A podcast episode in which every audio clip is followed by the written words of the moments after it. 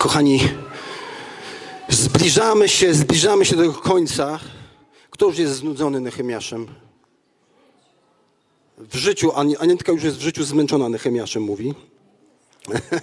nie powiedziałeś, że nie jesteś, tylko powiedziałeś w życiu. Kochani, zbliżamy się do końca tej księgi, pięknej księgi. Dziś trzynasty rozdział. Ostatni rozdział, ale niekoniecznie ostatnie kazanie.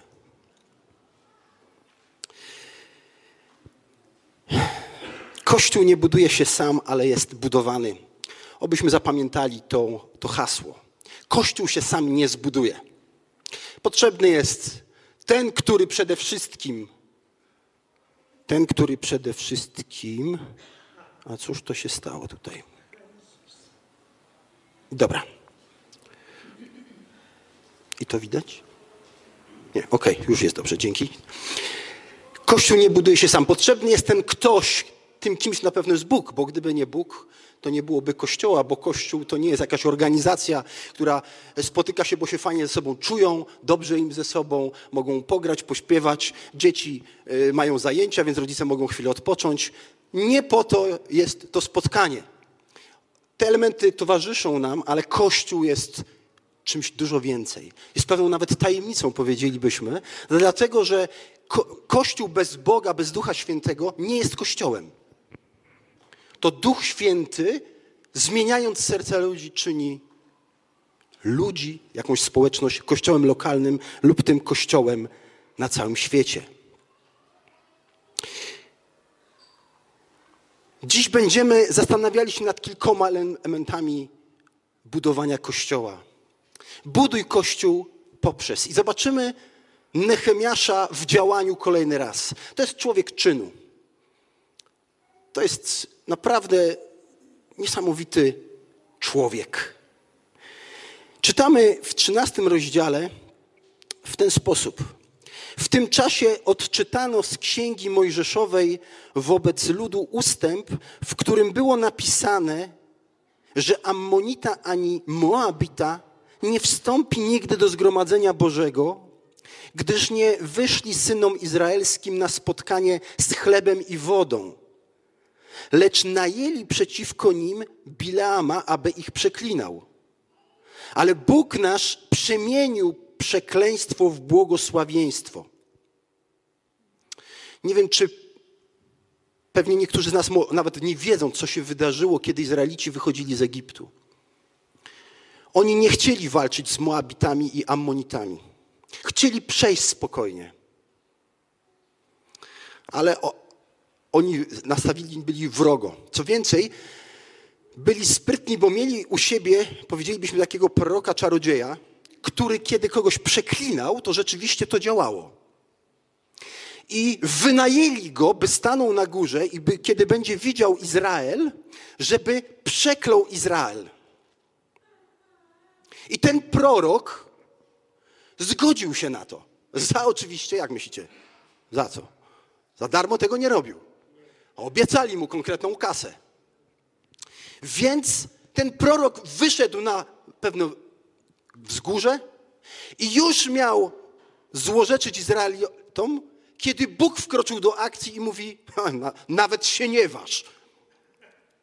Ciekawe, że taki prorok, taki dziwny jakiś człowiek, miał też jakiś kontakt z Bogiem, że Bóg do niego przemówił, a nawet się nie waż. I zaczął co robić? Błogosławić Izrael. Co za niesamowita historia. A ci, którzy mieli zapłacić mu, myślą, ty, no to wiesz, to jakbyś się umówił, że ktoś ci po- pozbędzie się robactwa, on ci doniósł jeszcze więcej i błogosławi, żeby się mnożyło, nie? No to tak oni się czuli. Wtedy jeszcze ci płacimy za to, ty miałeś przekląć ich, a nie błogosławić. Mówi, dobra, jeszcze jedna próba. Poszedł jeszcze wyżej. I znowu widzi Izrael i znowu po co tam poszedł? Żeby przekląć Izraela. Chociaż on tam ciągle taką walkę toczy, czy, czy mi Bóg pozwoli, czy mi nie pozwoli, a taki cwaniak. I znów błogosławi, i tak trzykrotnie. I gdybyśmy tylko w tym momencie zakończyli tę historię, to pomyślelibyśmy, no to Bileam zmądrzał, tak? zmądrzał. Ale wiemy, że on doprowadził do przekleństwa. Ale to później, jeśli będę pamiętał, jak, jak zrobił, jaki numer wykręcił Izraelitom. Wiedział, jak spowodować to, że Bóg przeknie Izrael. On sam nie miał takiej mocy ale wynalazł sposób. Ale w tym momencie i w tym tekście czytamy, że przeczytano, że Ammonita ani Moabita nie będzie nigdy częścią ludu Bożego. Wiecie, naprawdę w tamtych czasach, w tamtych warunkach, kiedy ci ludzie byli wymieszani, te rodziny były pomieszane, nawet kapłan właśnie z Ammonitą Tobiaszem wszedł w związki rodzinne. Oni byli naprawdę tam wymieszani kompletnie. I czytają tekst Biblii, Bożego Słowa, że ani Ammonita, ani Moabita nie może być częścią ludu Bożego. Twarde słowa, konkretne. Nie może być, nigdy nie wejdzie. Tak Bóg powiedział. Koniec, kropka. A jak to się ma do nas? Może ludzie z Dolnego Śląska nie mogą być w Gdyni członkami zboru. Czy o to chodzi? Nie. Ale pomyślmy w takim razie w Nowym Testamencie, co widzimy jako to coś, co może powodować przekleństwo dla Kościoła. I wiecie, że naprawdę jest jeden list, który wprost o tym mówi? Że Kościół lub pojedynczy człowiek wierzący może żyć w przekleństwie.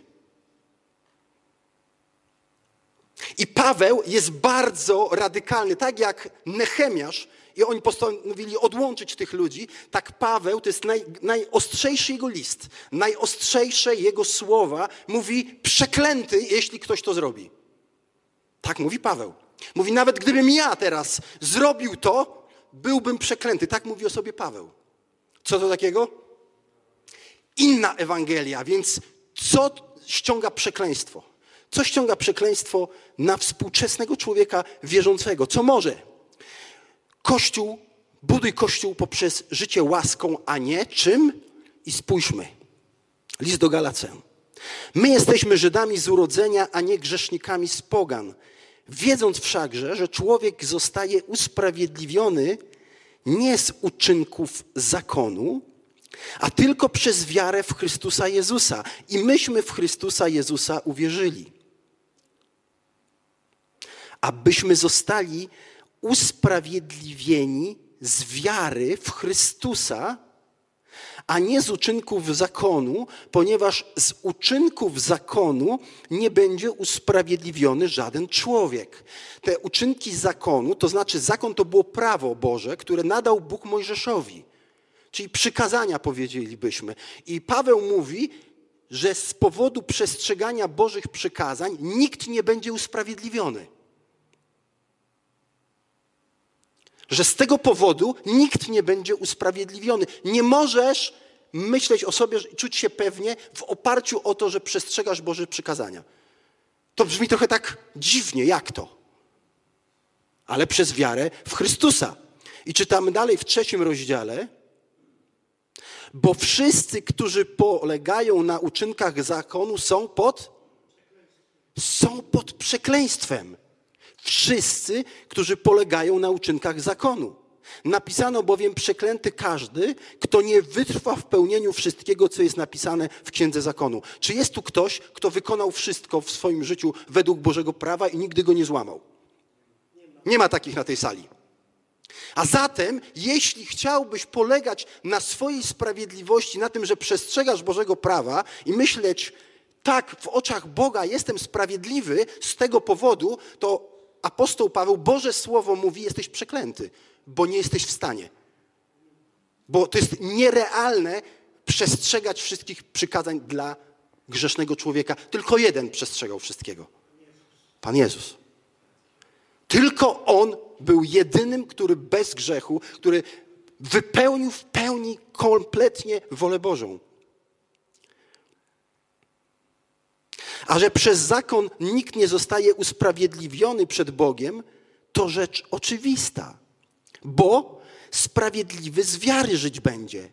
Zakon zaś nie jest z wiary, ale kto go wypełni, przezeń żyć będzie. Paweł mówi, no tak, jeżeli jest prawo jakieś, jeżeli ja je wypełnię, to znaczy, że będę usprawiedliwiony i będę żył. A jeśli go nie mogę wypełnić, to tu nie ma nic do, do, do wiara nie ma z tym nic wspólnego, bo to jest przestrzeganie, zrobienie konkretnych działań, podjęcie ich. Skoro człowiek nie może wszystkich przykazań wypełnić, no to jest przeklęty, no bo ciąży na nim gniew Boży. Ale czytamy, Chrystus wykupił nas od przekleństwa zakonu, stawszy się za nas przekleństwem. Gdyż napisano przeklęty każdy, który zawisł na drzewie, aby błogosławieństwo Abrahamowe przeszło na pogan w Jezusie Chrystusie. My zaś, abyśmy obiecanego ducha otrzymali przez wiarę. A zatem buduj Kościół poprzez życie łaską, a nie uczynkami. Nikt, kto żyje moralnie w jakiś sposób i może czuje się lepszy od innych i na tej podstawie uważa, że jest częścią Kościoła, to nie jest częścią Kościoła. Nie jest częścią ciała Chrystusa ten, kto myśli, że żyje moralnie i to sprawia, że jest częścią Kościoła. To jest nieprawda. To jest jedno z wielkich zagrożeń. Moraliz moralizatorstwo i takie, że ja tak moralnie i święcie żyję i dlatego jestem częścią Kościoła. Drugi, drugi, druga skrajność, bardzo niebezpieczna, dotyczy nas prawdopodobnie jeszcze mocniej, to jest pokładanie ufności w religijności.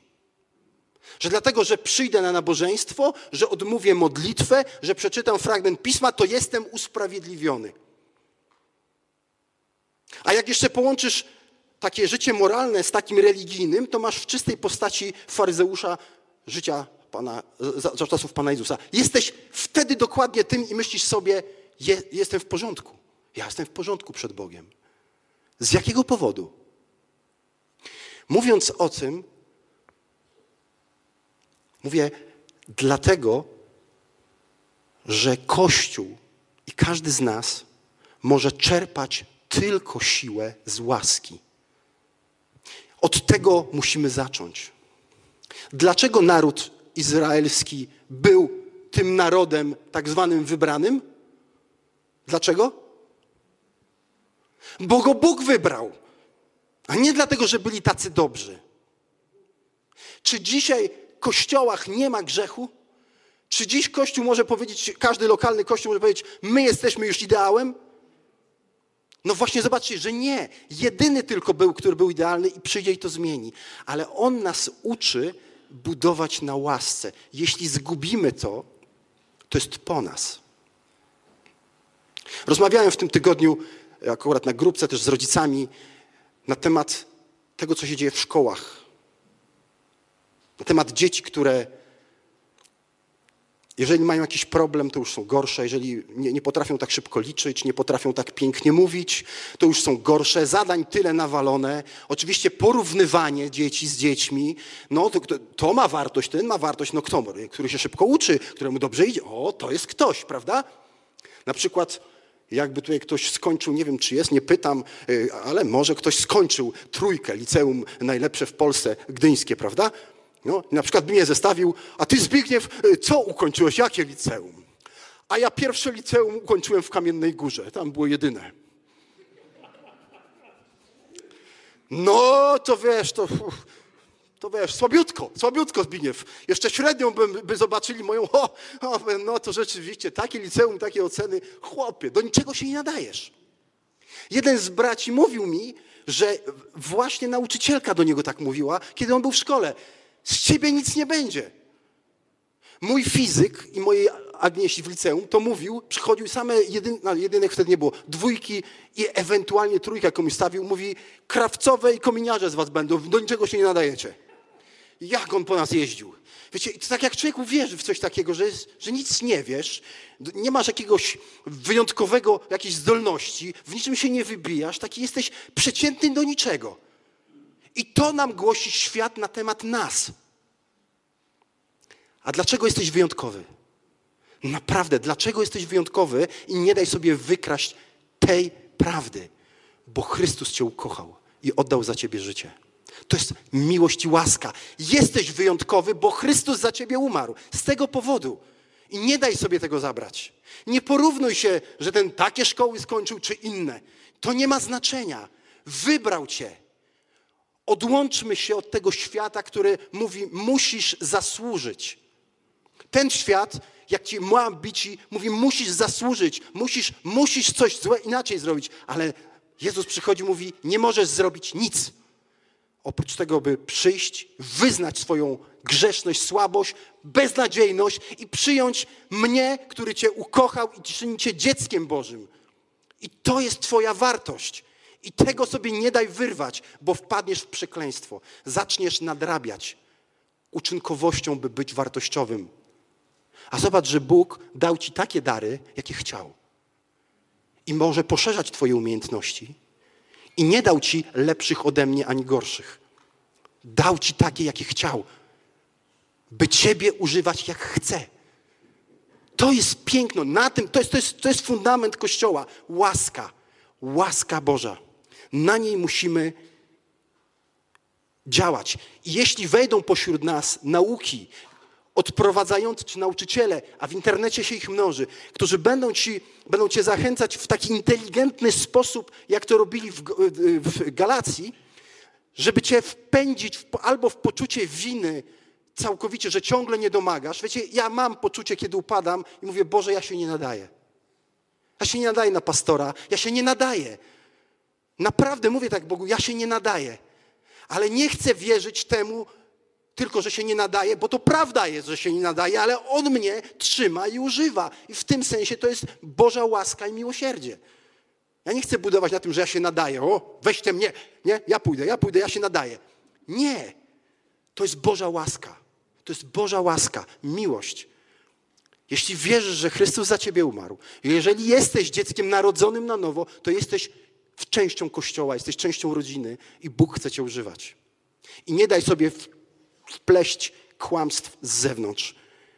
Nie wpuśćmy w Kościół fałszywej nauki, która wy, wyprodukuje przekleństwo, jak czytaliśmy. Przeklęty, kto pokłada ufność na swoich uczynkach, że taki jesteś fajny, bo tak dobrze czynisz. To przeklęty. Ale przeklęty również ten, kto myśli, że do niczego się nie nadaje, jestem do, do kitu i tylko tak chodzę w tym życiu. O Panie, tak, Ty mnie kochasz, jestem taki do niczego. To też jest fałsz. Bo Bóg Cię uczynił swoim dzieckiem. To jest godność, którą Ci nadał.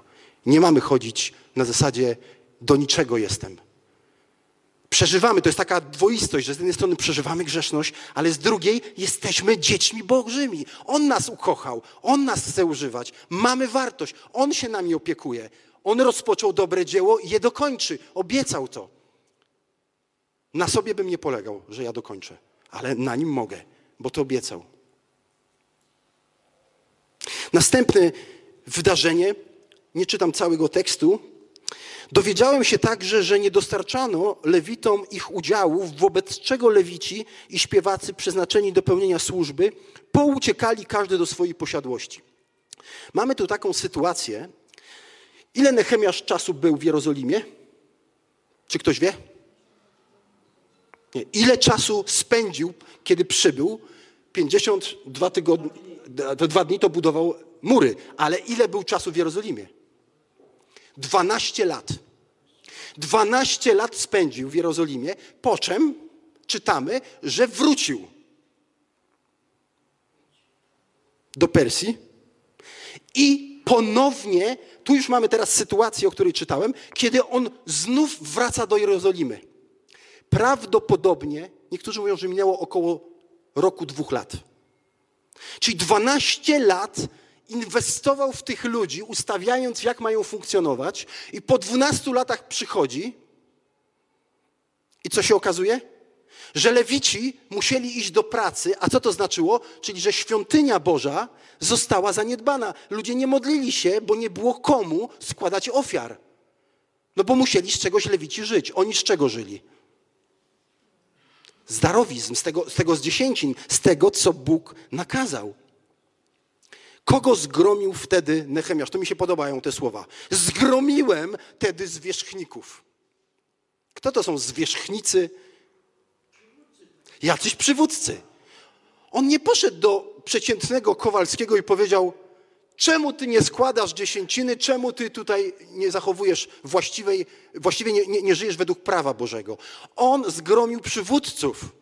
Dlaczego dopuściliście do tego? 12 lat pracy, ledwo opuściłem was, wróciłem i wy już, już nie robicie tego? Tam się pomiędzy jeszcze pewna rzecz wydarzyła, że kapłan użył pomieszczenia, w którym miało, mieli zbierać te dary i swojemu już w tym sensie z rodziny, Tobiaszowi, dał te pomieszczenia. Kiedy Nehemiasz przyjechał, to wiecie, co zrobił? To, to jest naprawdę... Niektórzy lubią takich fighterów. Wiecie, co on zrobił? Powiedział, proszę to powywalać wszystko. Wywalił te wszystkie rzeczy. I kazał oczyścić to miejsce na znak tego, że Ammonita to zabrudził. Że to jest miejsce wyłącznie dla Pana. I to zrobił. A potem zobaczył, że lewici nie służą, kult Bogu nie jest praktykowany, bo ci ludzie poszli do pracy. Bo Izraelici, a dlaczego Izraelici przestali łożyć na świątynię? A jak myślicie? Dlaczego człowiek przestaje łożyć na dobre dzieła Boże?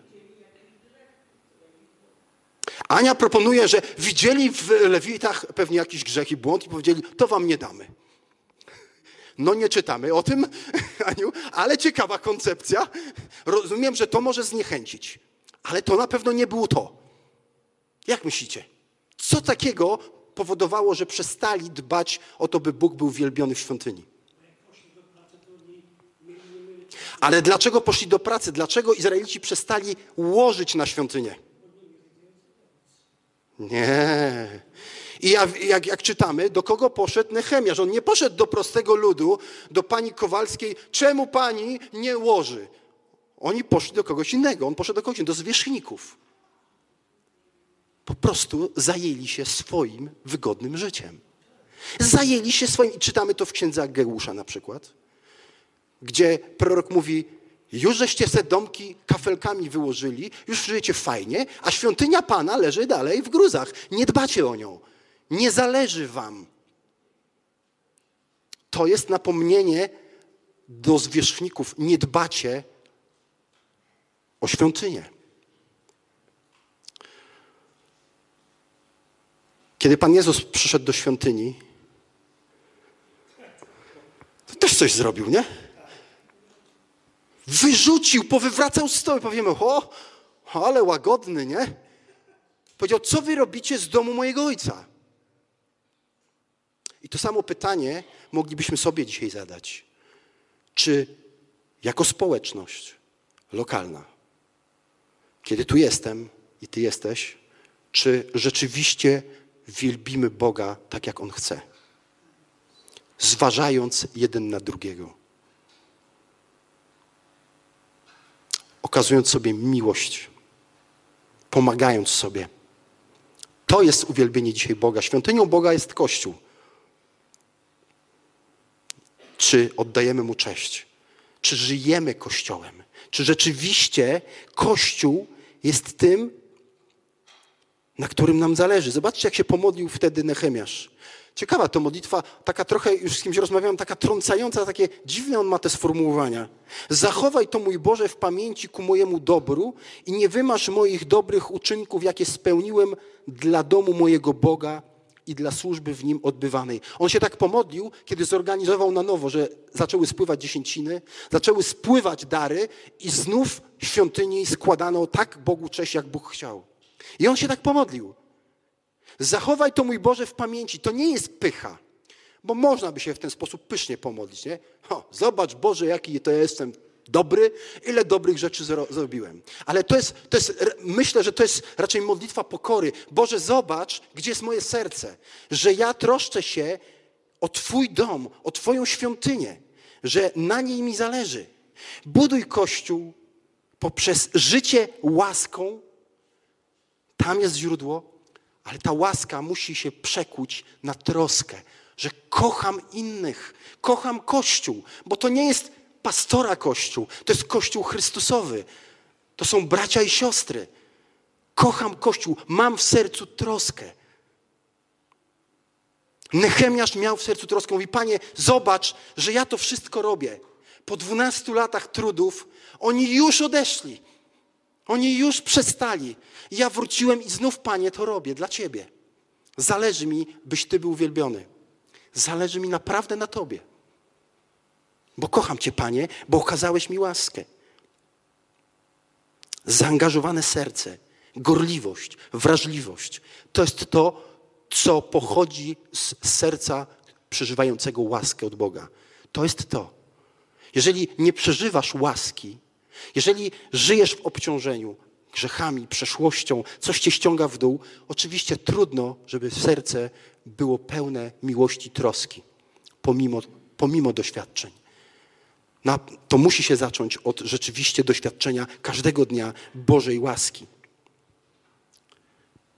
A w owych dniach stwierdziłem, że w, Judei wytłaczano w sabat wino w tłoczniach i zwożono snopy, nakładając je na osła, także wino, winogrona, figi i wszystkie inne, wszelkie inne ciężary. I sprowadzano w dzień sabatu do Jeruzalemu. I znów mamy e, takie piękne słowo. I poprosiłem ich, żeby tak nie robili. No nie Nehemiasz. Ostrzegłem ich przeto. Ale kogo on tak ostrzegł? Jak myślicie? Do kogo on w pierwszym kolejności poszedł? Zgromiłem tedy możnych. Jak to musiało wyglądać? Słuchajcie, przyjeżdża ktoś ponad tysiąc kilometrów, 12 lat zrobił rozróbę, wyjechał i wraca i znowu zarządza i w ogóle nie, jakoś nie ma hamulców. Powiedzielibyśmy, ty weź, przyjechałeś, co ty tutaj? Nie, co tu będziesz, nie? A on wziął możnych. Dlaczego możnych? Dlatego, że handel daje zysk. I znowuż, kto najwięcej zarabia? No przecież wiemy, nic się nie zmieniło od tamtych czasów. Kto najwięcej zarabia?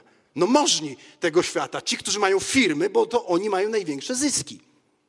W Polsce mamy teraz takie doświadczenie. Nie wiem, czy to możnym jest na rękę, czy nie. Niektórym może, innym też nie. Że w niedzielę się już nie pracuje. Prawda?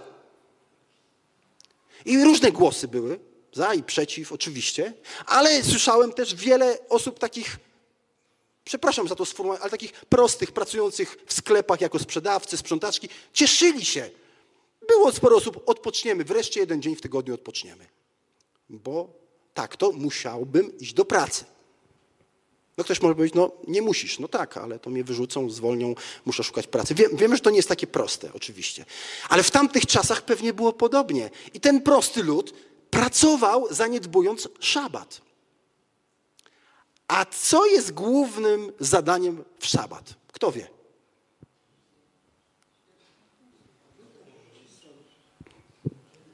No pomyślcie o tamtych czasach. Nie o dzisiejszych czasach. W tamtych czasach taki przeciętny Izraelita, y, to, to co on robił w szabat? No w świątyni to jak mieszkał blisko. A jak mieszkał dalej, to co robił w szabat? Przede wszystkim miał nic nie robić. Przecież szabat mówi tak, nie wolno ci pracować. Ale pracować w sensie zarobkowo.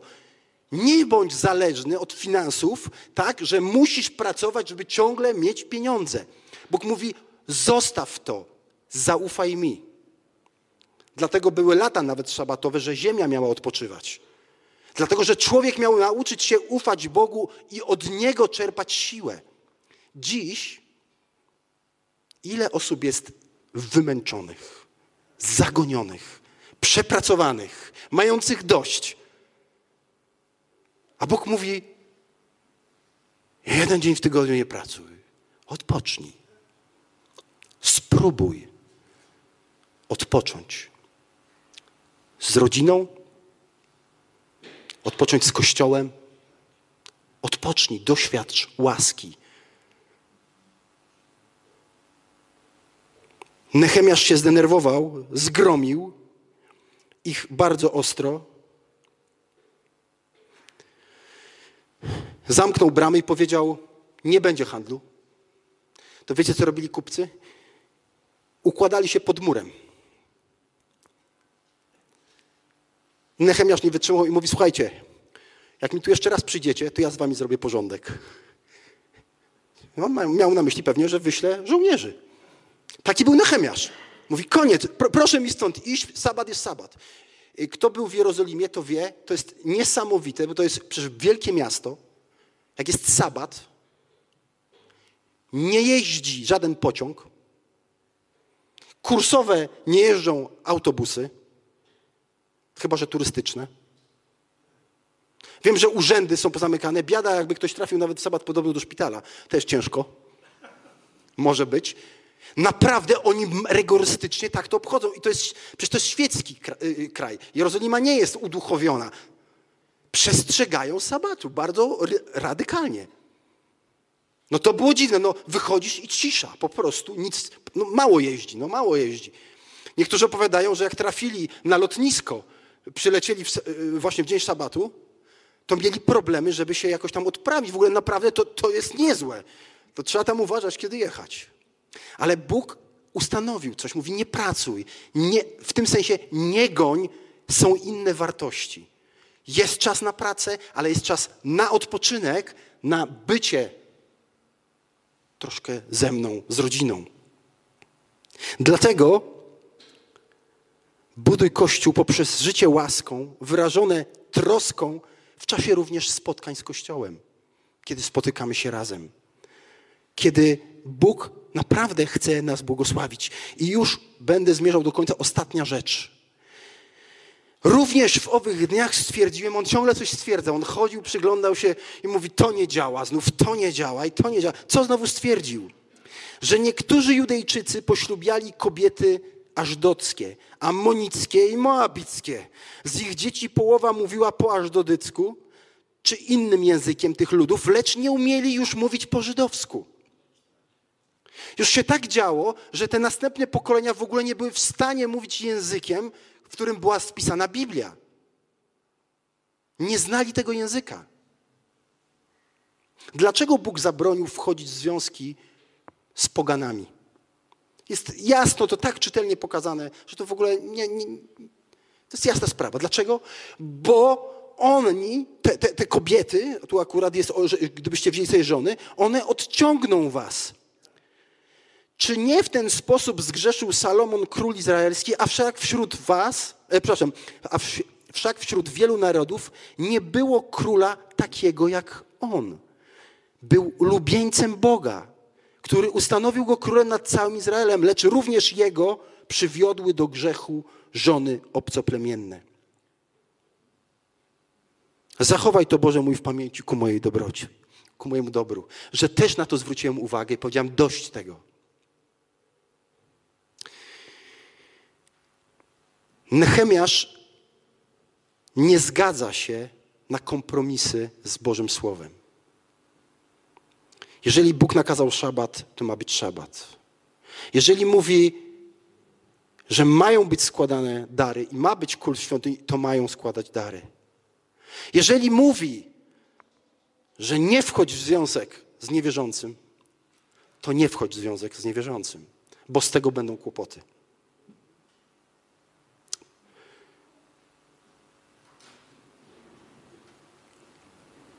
Wprost oczywiście apostoł Paweł również w liście do Koryntian pierwszym o tym mówi. My, my też staramy się tego pilnować i zachęcać młodych ludzi. Jeśli szukasz partnera, partnerki na życie, to popatrz najpierw, czy jest to osoba odrodzona, żyjąca z Bogiem.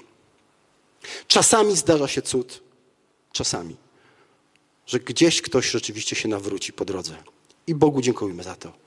Ale ile jest nieszczęść, to sami wiemy. Ja kiedyś z jedną z siostrą, bardzo taką starszą siostrą rozmawiałem, jak ona mi opowiadała o swoim życiu, kiedy weszła w związek z niewierzącym człowiekiem, jakie to było pasmo kłopotów i trudów.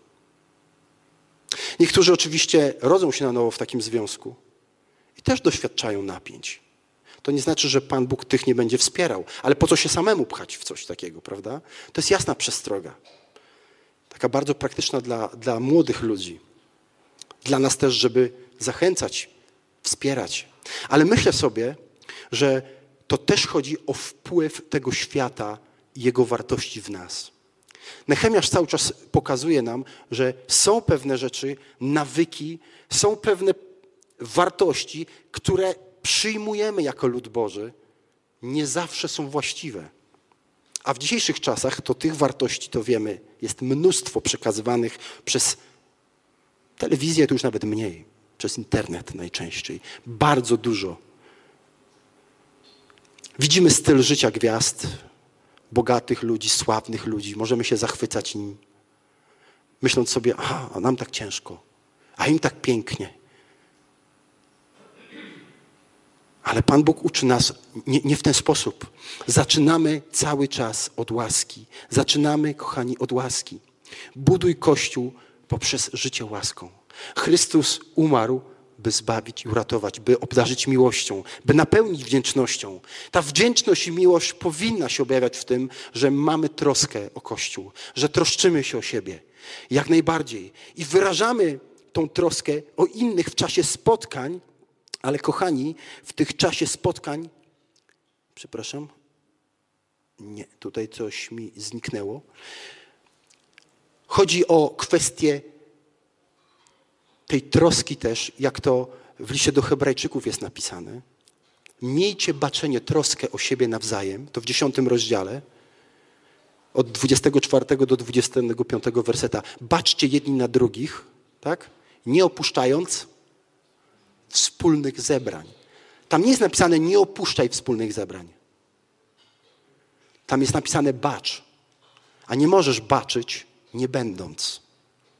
Jeśli cię nie ma, to, nie ma, to, to na czym polega troska? Musimy trochę wiedzieć o sobie, poznawać siebie. Dlatego zaczynamy od łaski, troszczymy się, mamy wrażliwość w sercu, modlimy się, rozmawiamy, wspieramy, spotykając się. Po to jest Kościół. I tego się uczymy. I tego ucząc się cały czas, ucząc się jako ten lokalny kościół, widzimy, jak krok po kroku idziemy do przodu. Naprawdę, jak, jak się rozmawia z ludźmi od służb, którzy angażują się. Słyszeliście dzisiaj o dwóch służbach. Będą następne. Będą ogłaszane następne. Będziesz się mógł zaangażować. Jeśli, jeśli nie wiesz, co robić, to módl się. Będziemy o tym mówić coraz częściej, by stworzyć taką przestrzeń. Ale też dziękujmy Bogu za tych, którzy służą i wspierajmy ich. Tak jak tych lewitów mieli, wspierajmy ich. Bogu dziękuję, że ten nasz naprawdę Kościół, który no nie jest przecież wielkoludem żadnym, prawda? Nie ma nas tłumów. Ale zobaczcie, jak wiele rzeczy udaje się nam osiągnąć dzięki łasce Bożej, dzięki hojności serc, dzięki zaangażowaniu, trosce jeden o drugiego. Uczymy się ciągle tego, ale Bóg błogosławi, naprawdę prowadzi nas. I będziemy mogli 30, 35-lecie 9 lutego uwielbiać Boga z wdzięcznością za to, co czynił. Chciałbym teraz na koniec jedną praktyczną rzecz jeszcze zrobić. Chciałbym, żebyśmy pomodlili się o Basię, jej rodzinę. Basia walczy o rodzinę przed Panem, przychodzi, zmaga się z różnymi rzeczami i chciała, żeby tak pomodlić się o nią i, i właśnie o jej rodzinę. Basiu, chodź tutaj, proszę Cię, zapraszam, powstańmy. Jest z nami, więc jako Kościół chcemy wołać do Boga. Drogi Ojcze, dziękujemy Ci za Basię, że to Ty ją znalazłeś. Że Ty, Panie, mówisz do jej serca, że ją przemieniasz, że ją prowadzisz, że ją kochasz. I Boże, wiesz, jak wiele jest w niej jeszcze bólu, zranienia i takiej trudnej sytuacji rodzinnej, której tak bardzo chciałaby, żeby była inną. Boże, prosimy Cię o Twój cud przemiany o, o taką łaskę. Wiemy, że to jest tylko łaska, Panie. Prosimy Cię o uzdrowienie tych relacji rodzinnych, o siłę dla Basi, o wsparcie, ale też właśnie o ten cud, by te relacje zostały naprawione. Panie, Wszystko możesz. Bardzo Cię prosimy w imieniu Jezusa. Amen.